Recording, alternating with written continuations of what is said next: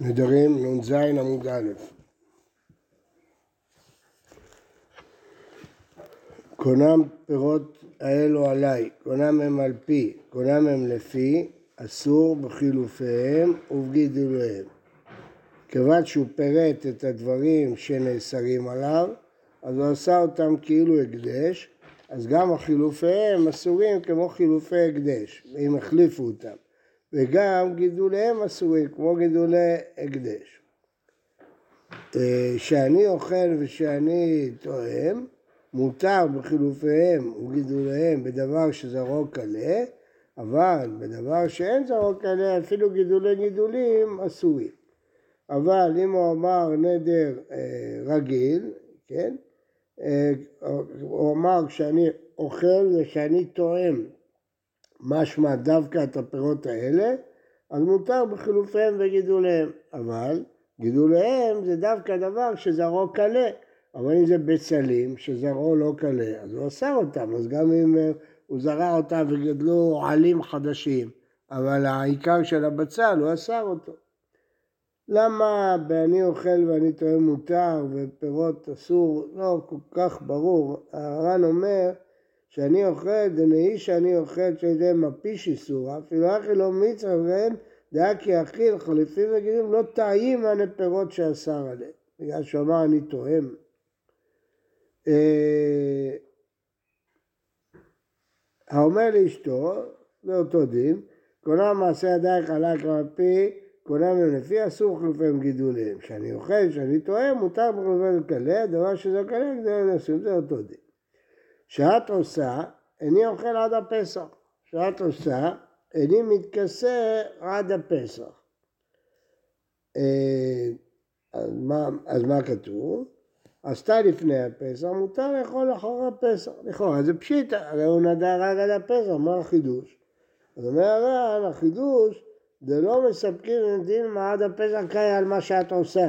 אפשר לפרש עד הפסח לגבי את עושה, לא, את נהנית, כן. אז לכן מותר ליהנות אחרי הפסח, זה פשוט. המקרה השני, שאת עושה עד הפסח איני אוכל, שאת עושה עד הפסח איני מתכסה, עשתה לפני הפסח, שזה הנדל שהוא נדע, אסור לאכול להתכסות אחר הפסח, כי הוא לא הגביל את, הנדל אה, שלו. שאת נהנית לי עד, עכשיו תסתכלו רגע בדף ט"ו, עמוד א',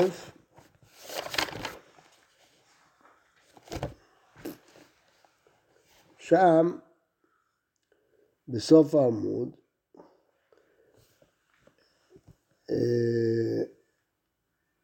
תנן, שאת נהנית ליד הפסח אחרי בית אביך עד החג, אכל לפני הפסח עד הפסח, לפני הפסח אסורה לך לא,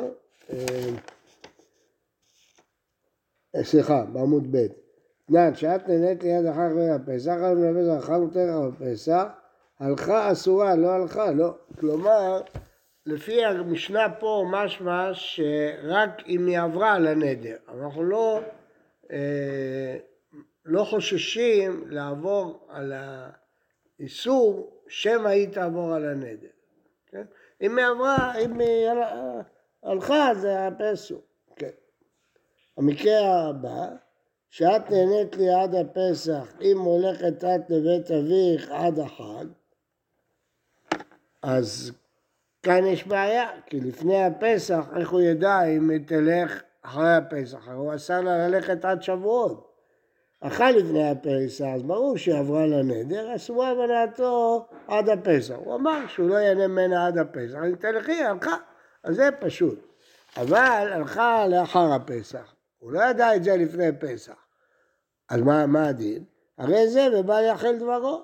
אם היא נהנתה לפני זה, אז הוא אסר עליה, אם היא תלך, אז בסוף היא הלכה, אז היא נהנתה. השאלה אם מותר לה או אסור לה, היא יכולה לסמוך על זה שהיא לא תלך או לא, זה מחלוקת המוראים, רבי רב נחמן בדף ט"ו.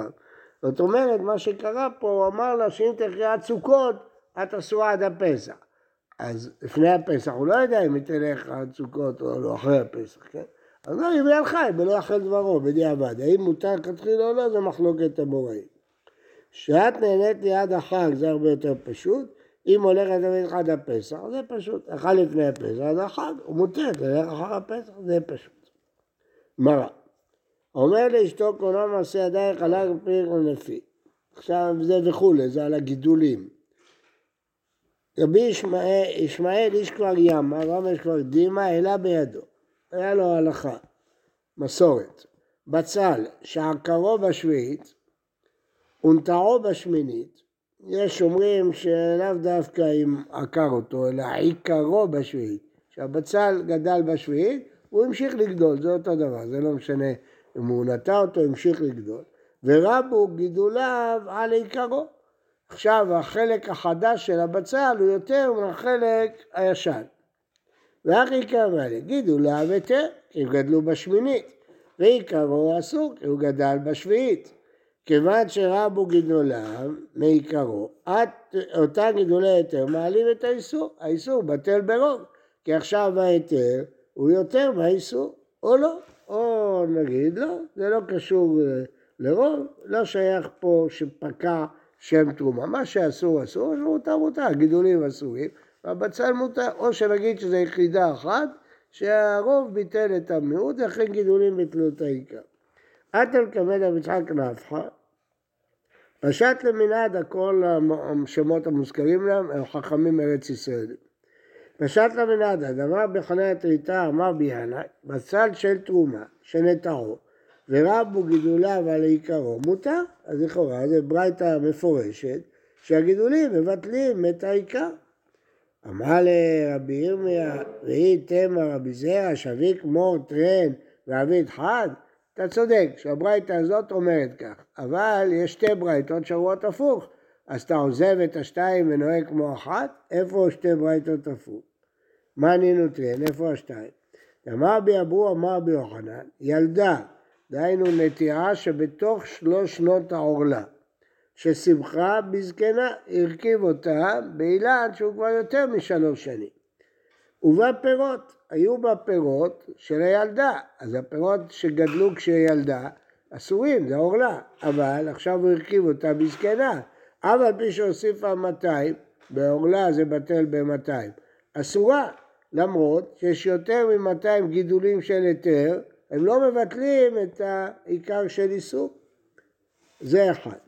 השני, אמר שמואל בר הנביא נחמני אמר ביונתן, בצל שנטעו בכרם, בכלאיים, ונעקר הכרם, אסור, החלק של הבצל שגדל באיסור אוסר, ולא אומרים שהחלק עכשיו שגדל בהיתר יבטל את החלק באיסור. אז אתם רואים שיש שתי ממרות קדומות, רבי יוחנן ורבי יונתן, שהגידולים לא מבטלים את העיקר.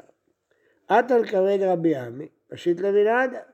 ואמר רבי יצחק, אמר רבי יוחנן, ליטרה בצלים שתקנה, הפריש ממנה תרומות, וזרעה, מתעשרת לפי כולה.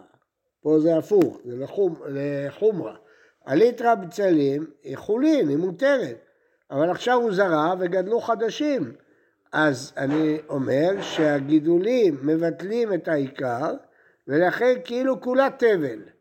הגידולים רבו על העיקר, הם מבטלים את העיקר, ולכן למרות שבעיקר הפרשנו כבר, כולם תבל. עלמא אותם גידולים מבטלים את העיקר. אומרת הגמרא, זה לא ראייה. דין מה לחומרה שאני. פה זה לחומרה, שם זה לכולה. אלא מן העדה, תניא.